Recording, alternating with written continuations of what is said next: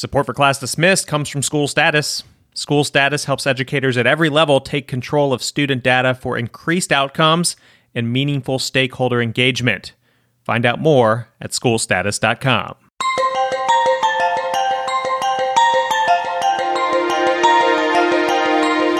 You are listening to Class Dismissed, episode 135, and I'm your host, Nick Ortego. This week, one of the country's largest school districts are going to give students a day off to protest, and another large school district is suing Juul Labs, you know, the e cigarettes. Stay with us.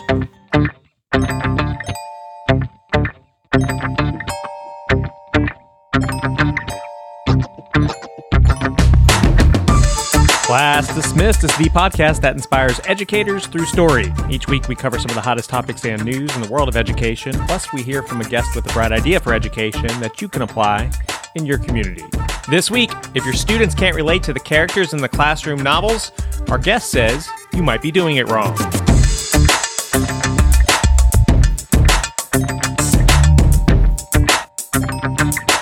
Hello, everybody. Nick Ortego here, and I'm joined by the person who advised Prince Harry and Meghan Markle to jump ship, Christina Pollard. Christina, how are you doing? I'm great. Just back from London. You do a good British accent. That's a little not, bit. That's not bad at all. I cannot do any accent. It's like a joke in my house. Whenever I try to do an accent, like they just they're like, "Dad, stop." I could do a few. What else it has to be random. I can't okay. prepare it. Okay, so you're not like uh, some sort of SNL performer. No. No. um, all right. So, uh, how have things been going for you? Oh, I thought we were going to talk about my sessions with, you know, Yeah, yeah, tell me about Duke that. and Duchess of Sussex. Yes, that's good. Yeah, tell me. I mean, is that crazy? It's crazy, but it's real life. And you know what I told him when we met? I said, look, you know, family's family. You can love them from afar, you can love them up close. I say, get up out of there. I love that you're playing along here, but that's what you would have said. I don't know if I'd have left the, I mean- the royal family. In today's day and age, they're just going to set up a GoFundMe, and we're all going to mindlessly fund it. I don't know. I find it like completely insane, but I will tell you that I watched The Crown and to actually get a real glimpse of what the history Yes. and, you know, just the the entire fabric Right. of what the crown represents it was very enlightening and so to understand the amount of pressure and the lack of decision making for a young couple I- think i'd be ready to bust too So I was reluctant about watching The Crown, and I will now go on record saying it's probably one of the best made shows on TV right now. And if you haven't watched it, like you i keep watch it. checking to see if there's going to be another season Oh yeah, there will be. They've I'm already waiting. got they've already got Princess Di. Um, Oh, I'm so waiting. Yeah, and uh, so that should be pretty good. But what what's interesting? Here's my takeaway from The Crown, and I may or may not blow your mind, but The Crown, and hence the title of the show, is not a person. That's It the is point. not. It is an institution. That's And right. there just happens to be some people who are the figureheads of those institutions, but it's really all these other tentacles that are basically calling the shots and running things. and the But then- fact that the queen actually does not make and you know sets these decisions she's um, guided Right, exactly. By staff and yeah. Yeah. it's it's interesting. Like my brother, he won't watch it. He's like, I refuse to watch it. I think it's ridiculous. I can't believe taxpayers give them money. but like it's the truth that's kind of like it's history. Don't you want a different perspective? He's like, I don't even want to see it. And this is, but then again, he didn't want to watch uh, Game of Thrones, and then he watched it. and I, I've never so- watched that Oh, it's that's good. another show It's- for us It's good, good, good stuff. Um, so tell me uh, what's going on in the teachers' lounge today. well you know we're talking about the historical context of the crown and what's going on with the monarchy what about our students being exposed to doing research and being involved in politics and you know finding out the nitty gritty of what's going on in our own country. We've got a school district in virginia that says give them a day to go and take part in their civic engagement And protest something. protest. Um, now, here's the thing: it doesn't necessarily say, "Hey, we're going to give you a day out of school so that you can, can go and protest." They specifically made sure not to define it because there's many other things to do. There's, you know, days at the Capitol where you go and you support something. You want to maybe go and and listen in on um, some p- major political issue that's going on that you can get access to. It doesn't necessarily mean be loud, destructive, and defiant in society and get credit for school that day. So, um, full disclosure, um, I think this is awesome, number one. But the full disclosure is that's the district that I went to school in. This- Wow. Yeah, Fairfax County, Virginia. That's where I grew up. And um, I, I saw that story over the holidays and thought, wow, that, I like that they're doing that. Let me tell you what it's like growing up in that area. I mean, you are basically 20 to 40 minutes or an hour, depending on traffic, from Washington, D.C. Exactly. You know, like here you are in a spot where you have access to the power center of the United States and arguably the world. And so if you grow up where we are now, a field trip, you go to the local news station or the police station. Like that's kind of your your civic engagement and learning. Well, when where I grew up, we would go well for one remember senator daschle? Yes. his daughter went to school with me in a public school. So here i was with the majority or minority leading's daughter in my in my school. And then when we go on a field trip we go to the supreme court in a justice would come and talk to us like it is a different world in terms of learning What exposure. it is, and you, and I didn't realize it at the time. Like, oh, you know, oh, we're going to go to the Holocaust Museum today. Like one of the the See, greatest. and that's still on my bucket list. yeah, and that was a field trip for us, and when we were in high school, and um, so I think it's great that this county, and if there's any county that's going to experiment with something like giving them a day off for civic engagement, they are perfectly positioned to do that. Well, I think that it, it it aligns with some things that we participate in, like our senior project, job shadowing, giving children an opportunity to learn about real life careers. This is learning about real life politics because go back and think about history. Um, if young people had not been involved and vocal and had not become activists, where would we be right now? Despite the political climate that we're in, where would our country be right now? So, why would we stifle our children and not allow them to be involved deeply in decisions that can greatly impact their future? I will say that there's a few keys that I think is missing from here. I would have loved to have seen a component where they said, okay, you can take a day to participate in civic engagement, but you must bring something back. Bring a nugget back to our school Yeah. and share it so that everyone can have a piece. like there could be like a list of projects that you could choose from and complete one of those. And Mm-hmm. Yeah. yeah, I think that's that is missing if that's not you know already there, or maybe they're going to put that in. But you're right. If you're and I gonna, bet it's there if they, you know, thinking about this is a great school district. I'm sure that a lot of conversations were had to lead to this decision. And it- I bet it definitely included teachers who wanted to see something of that. right, because if you're going to give them a day, let's there needs to be some sort of you know return on it. I think just a kind of learning opportunity and prove that one actually took place. Um, but I'm all for this, and in apathy is kind of what you were talking about is such a problem, and and it's so easy for us to get sucked into what's not important. It's like the other day I was having a conversation with my wife and. You know, there was a bunch of big news stories going on that day, and she says, "Oh, did you see uh, Jillian Michaels commented on Lizzo?" And I was just kind of like, you know, I did see that, and The it, foolishness. and it popped up in my newsfeed a lot, and it it hurt me. Not having anything to do with what was being said in that commentary. The fact that my wife and I like this bubbled up to our conversation is what hurt me. And there were so many other important things that had happened that day. But that was important too, because right now Lizzo is a major self-esteem booster for a lot of young people and a lot of women and, and anyone that is, you know, struggling with self-esteem issues related Yes, to being overweight. place. It does have so, its place. you know, it has its place, but I, I still think that um just the fact that you grew up in this area and that you have these types of connections wow our children just think if if your children and my children could just take a field trip across town Well, and what I never did was I never had the opportunity to protest. Like I never actually, you know, while we took a field trip, that's one thing. do you think of can you think of something that you would have protested oh, for? Oh, man, or a protest that occurred back then that you could have participated in? Well, I mean, I, I could say today, if I were a student, absolutely, I would be quick to jump into anything dealing with gun violence and you know in schools. And I think I think that's where this how this even came about. That when would you make think back sense. to the tragic situation at Parkland in Florida, how vocal those young people were. I mean, wow, I was so impressed with them, Mm-hmm. um, and how you know moved they were about discussing gun laws. That that helped lead to this school district. But I will tell you, there were a few other school districts who um, wanted to try this same thing, but it didn't work because they received so much negative feedback. So, Um, and what what is the pushback? You think? there there it's it's kind of hard to explain because I don't agree, but I think the problem is first of all you think about where they're located geographically and they immediately turn this into a partisan issue. Oh, you're just trying to let your liberal students get out of class to do this this and that and the other, but you also have a lot of conservative um, who young people who will have a also have a voice. Right. and and are against or for something and want to be vocal. I mean, take about it. abortion for example. There's two sides. I mean, you could protest for either side, right? That is correct. And You so I just think that if school leaders um, don't feel supported, if they feel that it's going to cause backlash um, and negative publicity, then they've pulled back. But it's good to see that uh, Fairfax didn't listen to the negativity and they Right. put student needs or voice first. They, I will again say, I mean, it was a great school district for me to grow up in. I was at a public school there um, in Fairfax County, and another really cool program that I had the opportunity to do my senior year um, in my um, political or my, I think it was a political science like elective or whatever. Um, the second half of the year, they allowed us to intern in buildings, federal jobs in Washington D.C.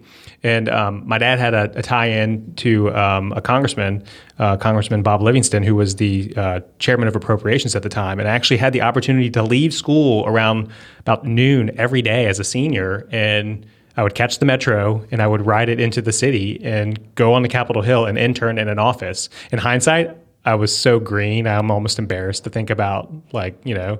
But at the same time, I was learning right a lot. there. I was there. I, you know, I had my, my finger on the pulse of of the nation's capital. But uh, I think with um, the addition of the internet and Mm-hmm. social media, I think our young people are not as green. I think they're they're much more involved. They're exposed to so many more um, news stories and ideas and opinions, and I think that it, it has just driven them to want to be a part. Right. And why stifle that? I mean, these are our future leaders. Uh, I agree. I hope to see other um, districts, school districts around the uh, country doing it. And I, again, I think if you're near any big city, this is an easy opportunity to pull this off. Um, speaking of big cities, San Diego. Um, it is, I think, the second largest school district in the state of California. You do realize Oh, that's I'm a your- product of the San Diego. This was not intended District. that where you know I, you've got my district and I've got yours. Ah, That it's was- all right. We're highlighting ourselves That's tonight. right. yes, but so San Diego's public schools have filed suit against Juul Labs, as in Juul e-cigarettes. Um, their argument in the 40-page complaint, um, which is actually filed in the San Diego Superior Court, says that the the product disrupts the learning environment and causing increase in student absences and illnesses, and it's also diverting away from learning in just school in general. So, It's what say you? does the school district have a right though to fi- to sue them? There's I don't see any I monetary mean, value when, attached to when you ask me, do they have a right? I don't know the legalities of it, but as an educator, it is it is it's nearly an epidemic right now Mm-hmm. in many schools across the nation. And if you've seen any of the recent news reports, I mean, young people are dying. They're ruining their insides. Their their body is a temple, and they're ruining it with this. So if this is impacting. Um, important school improvement indicators attendance discipline because if you're not feeling well then you're irritable. You can't listen you can't focus you can't learn. Um, if it's impacting their um, their health status that is ultimately impacting the school environment and and the school's ability to achieve. So i think they have every right to um, address it but they also have to be absolutely sure that Juul, who who's they're going after, is the only factor right. that could, that's impacting them this this this great. and I think that's a good point. And and I guess if I was sitting on a jury that had to decide this, and that's really the only Have you taken the steps to find out what else is impacting? have you taken the steps, but also what has Juul done that targeted schools? And that's the case I would think that would need to be made for those suing is to Well, say how easy are the students getting the Juuls? Right, how- is it located across the street? and what's the marketing practices like? Is it is it targeted? I mean, the Camel with Camel cigarettes. We all know right. that with marketing, they always pick a particular gender, race, age, you know, whatever's like big right now. Right. Young people. Right. And so I think if you could prove, you know, whether through targeted ad buys in Snapchat or Instagram or through characters like a camel, I don't know. I don't. They must have clever lawyers. Right. They, they must. And so um, I'm really curious to see how this plays out. You know, again, Mississippi was on the front end of the tobacco lawsuits years ago, and it is still part of the rainy day fund, the money that Mississippi received um, from the tobacco companies. And it is money that the state can tap into if they ever need. And that came from tobacco companies in a lawsuit filed against them. But isn't that what lawyers do anyway when they're conducting their research? Is looking at the components of a former case, what was successful about it, what was not, and what was the whole game plan. Right. Um, so I bet that they have a very good strategy. I bet they have some great evidence for them to represent a school district. I mean, it's unprecedented. It is. Um, I, you've talked about this before on this show that it's not as big a problem in your school, but I do know in the school that our, our kids go to, It is a big problem. It's a big problem. Unfortunately, you know, my son talks to me about it, so I, I know My son has talked to me about yeah, it too. and it's um, it's unfortunate because I also know the the his friends who I've watched grow up and how many of them are now using Juuls. And, But I also get concerned about which parents are okay right, with their kids um, because there are some that we know their parents are aware Right. um, that they're using it. it's always tough for a parent, and we could probably do a whole episode on this. But when you've heard, you know, child X or child Y Mm-hmm. has is using this, do you have a responsibility as the other parent to tell that parent? you have a responsibility to teach your child Right. right from wrong and what's safe and what's not safe and hope that they make the best decision. I don't know. I think it depends on your relationship Right. with that family, how close you are, how much you discuss things of that nature. Right. Um, but I also think that just as citizens in the area that um, we have to make sure that everybody is aware of the effects. And I will give credit to our local media. I've seen several stories um, recently over the last few months that have been sharing the negative impact that it's having um, on the human body. And so hopefully people are just, you know, getting informed. Well, this will be interesting to see if other districts uh, jump on board with similar lawsuits. Are you ready for the bright idea? Bring it on. Our guest in today's Bright Idea segment is an associate professor of English education at St. Louis University. Jennifer Buehler is also the author of Teaching Reading with YA Literature Complex Text, Complex Lives. Jennifer, welcome to the show. Thank you for having me. Uh, I'm very excited to have you because I was recently reading an article published by the National School Boards Association where you had a quote that really grabbed my attention. And what you said was, quote, what does it mean if you never see yourself in a story? It's dehumanizing and it invalidates your existence. How common of a problem do you think this is?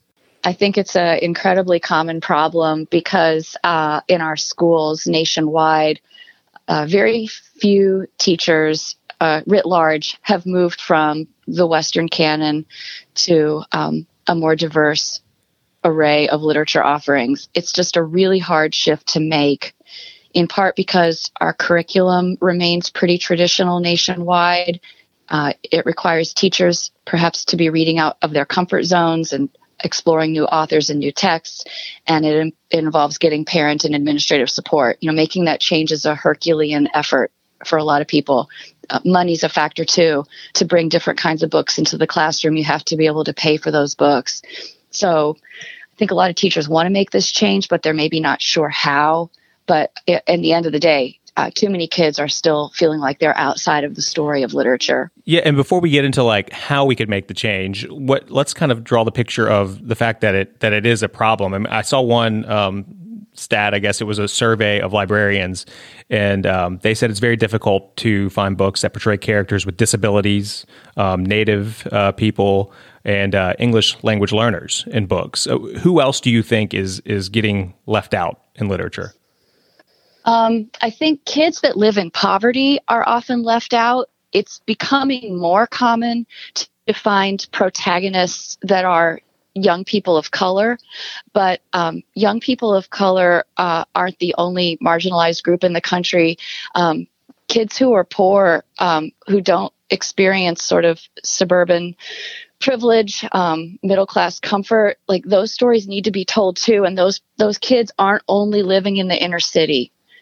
So that's the first category that would come to mind. What did you say? You said students with disabilities, English language learners, Native American students. Definitely, those are also um, much harder populations to find stories about. So I think we're hitting on a lot of the major ones. Do do you think that the books don't exist, or they just don't find their way into the classroom?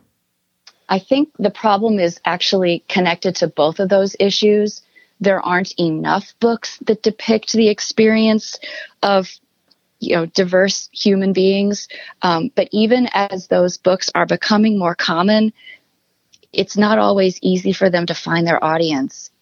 That that is a you know, that's connected to the marketing departments of publishing houses, the amount of advertising budget that's devoted to those books, and um, the willingness of bookstores and librarians to stock them. So there are all kinds of connecting issues here that play a part in you know books becoming visible and stories of this kind becoming visible.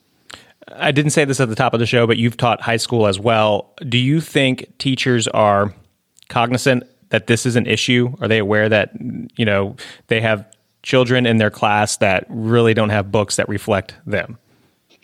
Oh, absolutely. I mean, I think a lot of teachers want to be more responsive to their students, but they maybe just don't have the resources or don't know how to begin the process of turning the tide in their classroom, you know, turning the tide in terms of the curriculum that they're able to deliver. So, um, anytime you're a teacher and you see kids in the back with their heads down, or kids who are fake reading, which is a term that I learned from Penny Kittle, who's a national leader in English education.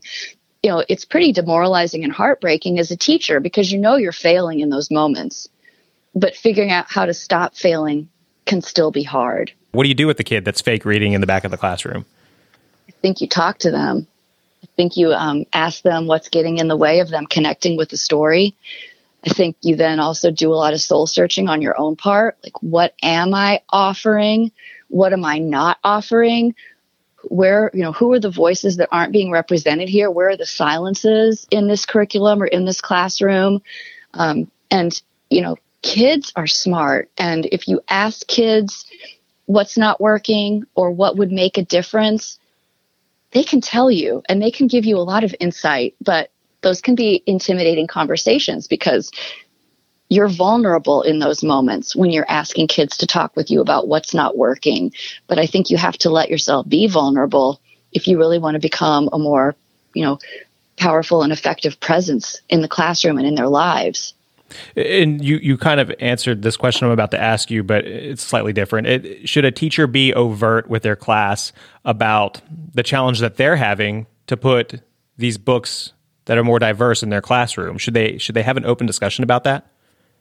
I think they absolutely should because I think um, most all of us human beings appreciate honesty, and if you're willing to be honest with the kids about your awareness of the problem and your desire to serve them better and affirm them more, and then if you follow up that confession with uh, asking them for advice, they may know books that you as the adult don't know uh, they may know other popular culture media forms that you don't know that could somehow, in a roundabout way, connect back to books. So kids can be amazing resources if we allow them to be. If you're a teacher, what are the obstacles in the way of, of bringing a more diverse collection of books to the classroom? So I touched on that a little bit earlier because I've I've lived these obstacles myself, and I um, and I often when I'm able to talk to teachers, I'm often aware of um, what I said before, their desire to make a change, but the sort of uncertainty about how to proceed. Um, so here's a list of the obstacles. One is inertia and tradition. If you work in a system where the same books have been taught for years, if not decades, it's really hard to make the case that there's a problem with that because it may not be that those books in themselves are bad, but it's just that they can't meet every reader's needs. They can't do all the work that literature should be able to do in the lives of kids. And can I, can I stop you right there for a second? Can you sure. give me an example of a book that like everybody is reading in high school that meets that criteria of where it's just stale and no one's really relating to it, but you still just kind of have to to push through it? Well, I'll name the book and this will you know it'll elicit different reactions for different people and it may not be that the book is stale but i'm thinking of to kill a mockingbird. That is one of the most commonly taught books in the secondary curriculum. It's a book that a lot of america continues to be in love with. I mean it's a beautiful story about some really um, uh, affectionate compelling characters, you know, a little girl scout and her dad and the the neighbor down the street, Boo Radley. Um, Calpurnia, the housekeeper, Tom Robinson, who, who's a victim in the story, you know, and Atticus is a hero. Atticus stands up against his town and he defends uh, Tom Robinson, and that's not a popular choice. But at the end of the day, that book represents white America's vision of racial progress and, and justice. And it's a really different thing to get a story that tells um, or asks questions about racial justice that are not that's not coming from the white perspective. Um, Atticus is a white savior figure, mm-hmm. and I think um, that that kind of story makes a lot of teachers feel really good um, because the majority of teachers are white. But um, it's an old story. I mean, that book was published in the 60s. There have been so many books published since then that are more contemporary, more relevant, um, more cutting edge. And so, why not teach To Kill a Mockingbird alongside a lot of other more current books? It's a great idea, but teachers may then wonder well, which books? And how do I get the money to pay for those books? And what if these books are controversial? Am I going to get blowback in the form of censorship or book challenges? So, this is the kind of cascading set of doubts or worries that can get in the way of change. Do you have any tips for teachers on navigating two things? One, uh, you kind of talked about like the trouble of introducing new books to the school, getting that past the administration and the parents. And then two, how do you just financially get new books? Mm-hmm. So I think two things come to mind in terms of introducing the problem to administrators or the, uh, the idea of changing up the curriculum you know, you need to know the books really well that you're interested in championing. Um, you have to have your own argument that is appropriate to your own educational context for what change is needed and why. And this too can be a really heavy lift because it's a lot easier to um, read someone else who in, is in education who inspires you and try to use their vision or their argument to make the case for your own setting. And it certainly helps to have those models. Um, but at the end of the day, as an individual teacher, I need to know what's right for my kids in my school building, in my community. And I need to have done the homework to have gone out and explored newer literature and sort of had both an intellectual and a kind of gut check on whether these books seem like they would be a good fit for my students. So those are the kinds of things that I would suggest teachers think through or start working on um, as they imagine going to their administrator or their curriculum chair and and talking about these things and making requests for change. Um, you know, just bringing to the attention of the administrator or the curriculum chair like I have a lot of kids who are checked out in my class and I want to do something about it. Can we think together about what might be appropriate next steps? Like that might be another way forward. But you asked me the second part, which is about money. Um, you know that's that's always going to be a sticking point but a couple things come to mind on the the sort of lowest level when i was a classroom teacher we had vending machines in the school building and um, in the state of michigan every um, aluminum can or plastic bottle had a 10 cent deposit attached to it, and mm. that's still true. So when kids threw their um, empties in the recycling box, I made a point of saving those and taking them to the grocery store and getting the cash back and using that as a book fund. That's I mean, that's cool. that that's so silly, and it only comes up to twenty or thirty dollars, you know, every month or so. But that's still twenty or thirty dollars. Um, on a much broader and sort of national, more visionary level, I mentioned the name Penny Kittle earlier. She is a former high school teacher in New Hampshire. She's now working with college students, but she's written a number of books that have been um, highly influential in in the field of English education. One of them is titled Book Love, and Book Love was about the problem of kids fake reading in high school. And it was an argument for offering choice and more contemporary literature in the high school. It's a wonderful book. And Penny Kittle established a foundation called the Book Love Foundation that awards, I think, about 10 grants per year to teachers around the country who apply for them. And those grants consist of several thousand dollars to assist teachers in building diverse contemporary classroom libraries. So that's kind of one extreme to the other. Right. And there's a lot of um, other examples in the middle, but there are there are possibilities out there, but you have to kind of develop an entrepreneurial spirit of course, it doesn't hurt to get your administrator on your side who can sort of set aside actual budget funds to support you. But if you have to do it on your own, those are a couple of ways. You said um, something contemporary literature. Um, you actually, I mentioned, wrote a, a, book called Teaching Reading with YA Literature, Young Adult Literature. Um, and can you tell me a little bit about your passion with young adult literature? Is, is it getting the respect that it deserves in the classroom? Um, the, I mean, the answer is yes and no. And I always hesitate if I make a blanket statement like I made at the start of the show about nationwide what teachers are or aren't doing. There's all kinds of nuance in these in these sweeping statements that I'm making. But but with regard to young adult literature, I teach a college class now on young adult literature, which um, fills to the to the max every fall and uh, has a waiting list every fall. So that's just an incredible privilege that I get to do that. Right. But um, I taught young adult literature in high school as well. And I can tell you that I continue to say to my students here at St. Louis University every fall, you have to be ready to make the case for young adult literature pretty much no matter what setting you're in. I have to make the case for these books at the university. Um, high school and middle school teachers have to make the case for these books in their settings. And it's um, there's a lot of reasons for that. But um, let me tell you, for every critique of young adult literature, I can come back and give you an argument about the beauty of these books, the artistry, the sophistication and complexity of them, and their relevance in the world. But you know, there's two things working against us, I guess, with young adult literature. Um, one is that people don't know what the books contain.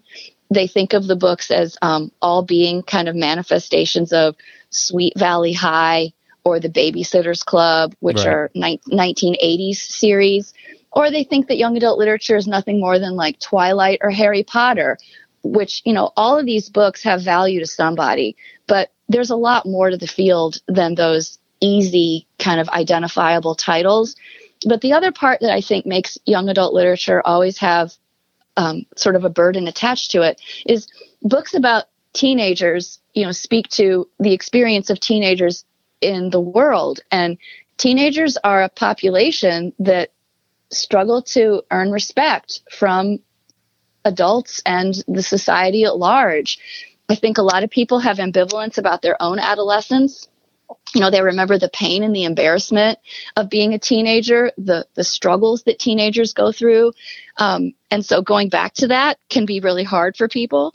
And you know, it's just easy to say that teenagers are um, hormonal, impulsive, not deep thinkers. Well, none of that stuff is actually true. Teenagers are as complex as are the books about them, but people sort of need to be pushed, I guess, to believe it.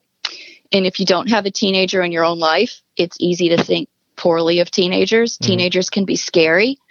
Um, so, you know, there's a lot of stereotypes to be broken down here, both about the kids and about the books. Let me. I'm curious, uh, and I want to, I want you to challenge um, myself and our listeners. You mentioned there's some YA books that are complex. Can you give me one title of a of a YA book that's that meets all the criteria of complex literature and could compete with just about any other book you put in the classroom? It's always hard. It's like choosing your favorite child. Right, but let right. me tell let me tell you about a book that I've taught 10, 10 times now at the university. It's, there's one novel that I've taught every year I've been a college professor. The book is titled We Were Here. The author's name is Matt de la Pena. This book concerns the experience of three kids who meet because they're all assigned to live in a group home. They're all caught up in the juvenile justice system. So these three main characters have all done something wrong that's caused them to run afoul of the law. And they're all now living in a group home instead of in straight up juvie. So the main character's name is Miguel. There's a character named Mong, and there's a character named Rondell. Um, so one kid is African American, one's Asian, and one is um, biracial mm-hmm. with Mexican heritage. So these kids meet, they don't like each other, um, they don't like where they are, they don't like who they are, but for a variety of reasons, they make a plan that they're going to run away from the group home. They're in California and they're going to journey down to Mexico with the hope of starting a new life. And on the way, you know, it's a journey story. Um, you know, it, you know, in the same way that the Odyssey by Homer is a journey story. Um, they're going to find out a lot of things about themselves and the world and how they're viewed by the world. They're going to find out a lot of things about each other. Um, and they're going to reckon with their identities. Um, being labeled a group home kid and what that means for your sense of self and your your fate in life and once you have that label put on you can you be anything more than a group home kid um, meanwhile the the main character who's miguel oddly enough before they leave the group home he steals a bunch of books from the group home library and they happen to be works of classic literature. Hmm. one of one of them is the color purple. One of them is the catcher in the rye. One of them is of mice and men. And so this group home kid who could easily just be kind of put in a box as a stereotype he's reading these these classic works and he's he's thinking about the experience of the characters in these books and he's connecting their experience to his own. So it's a novel that's written in vernacular. Um, there's a lot of slang. There's profanity in the book.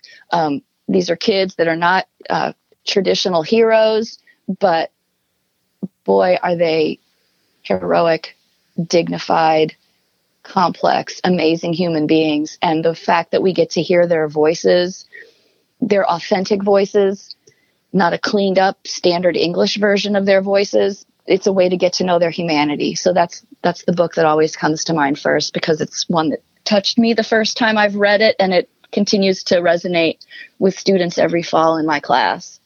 Uh, I'm sold. I, I, really appreciate the recommendation, and I'm sure that those listening do as well. And I, have never even heard that title, so I'll definitely have to check it out. Um, That's great. Should a teacher play matchmaker with books? Should it is it appropriate for a teacher to say, you know, you'll see yourself in this book, or should they just kind of put the books out there and let students find that on on their own? I think both things should happen. So my answer is yes. Teachers absolutely should play matchmaker and the teacher should be the one doing that because even though librarians are also exceptionally skilled matchmakers, teachers know readers they're just able to know teen readers in a deeper way often than a librarian just because of um, more frequent contact not to say that a librarian can't develop a deep relationship with a teenager, but if you're an English teacher, you're seeing kids every day. And so you're getting to know those kids. And if you are also knowledgeable about the newest books that can speak to these kids, who better than to play the part of matchmaker than you? Um, but secondly, you can't know everything about every kid and you can't know what in a story is going to resonate with an individual kid. So I learned from another leading English educator. Her name is Donalyn Miller. Mm-hmm. She wrote a book called The Book Whisperer. Right. Um, Donalyn talks about putting stacks of books in front of kids or organizing books into bins where the science fiction books are in a bin and contemporary fiction is in a bin and romance is in a bin, but also just stacks because um, if you put a stack in front of a, a, student or a group of students, they themselves can have greater ownership and agency if they're able to sift through the stack and then make the decision. But there's still matchmaking work that's happened because somebody had to build that stack to begin with. Jennifer Buehler, we appreciate your time. Um, if you uh, don't mind, do you can you share maybe a way somebody can catch up with you? You seem pretty active on Twitter. Do you mind sharing your, your handle there? Yeah, I'm more of a listener than a speaker on Twitter. Yeah, you, you retweet a lot, lot, I see. Yeah. I retweet a lot. I really enjoy and um, benefit from the community that I find on Twitter. So, yeah, my Twitter handle is at Prof Buehler.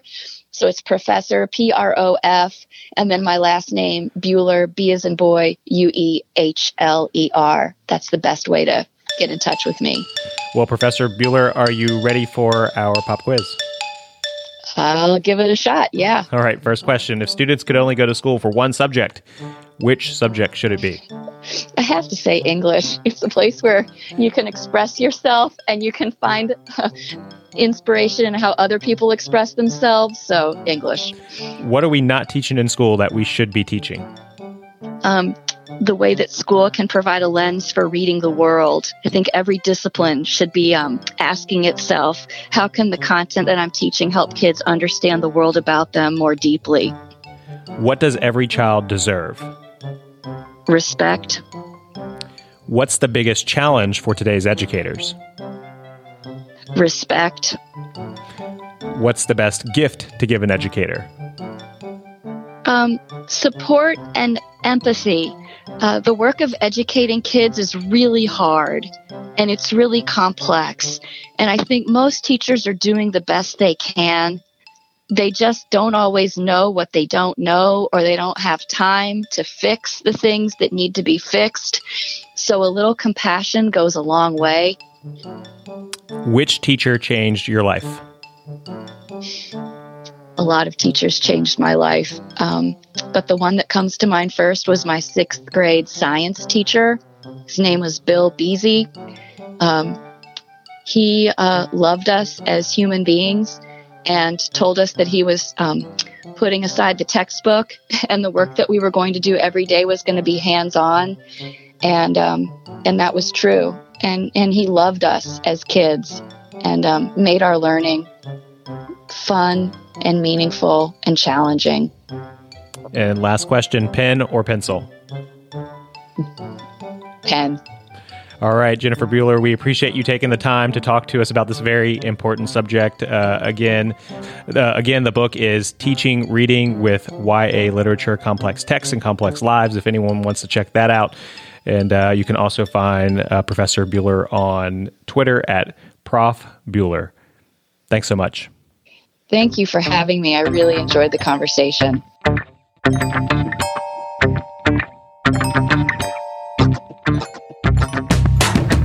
That's going to do it for this episode of Class Dismissed. If you want to send us an idea or comment, remember you can always email us at info at classdismissedpodcast.com or tweet us at classdismiss.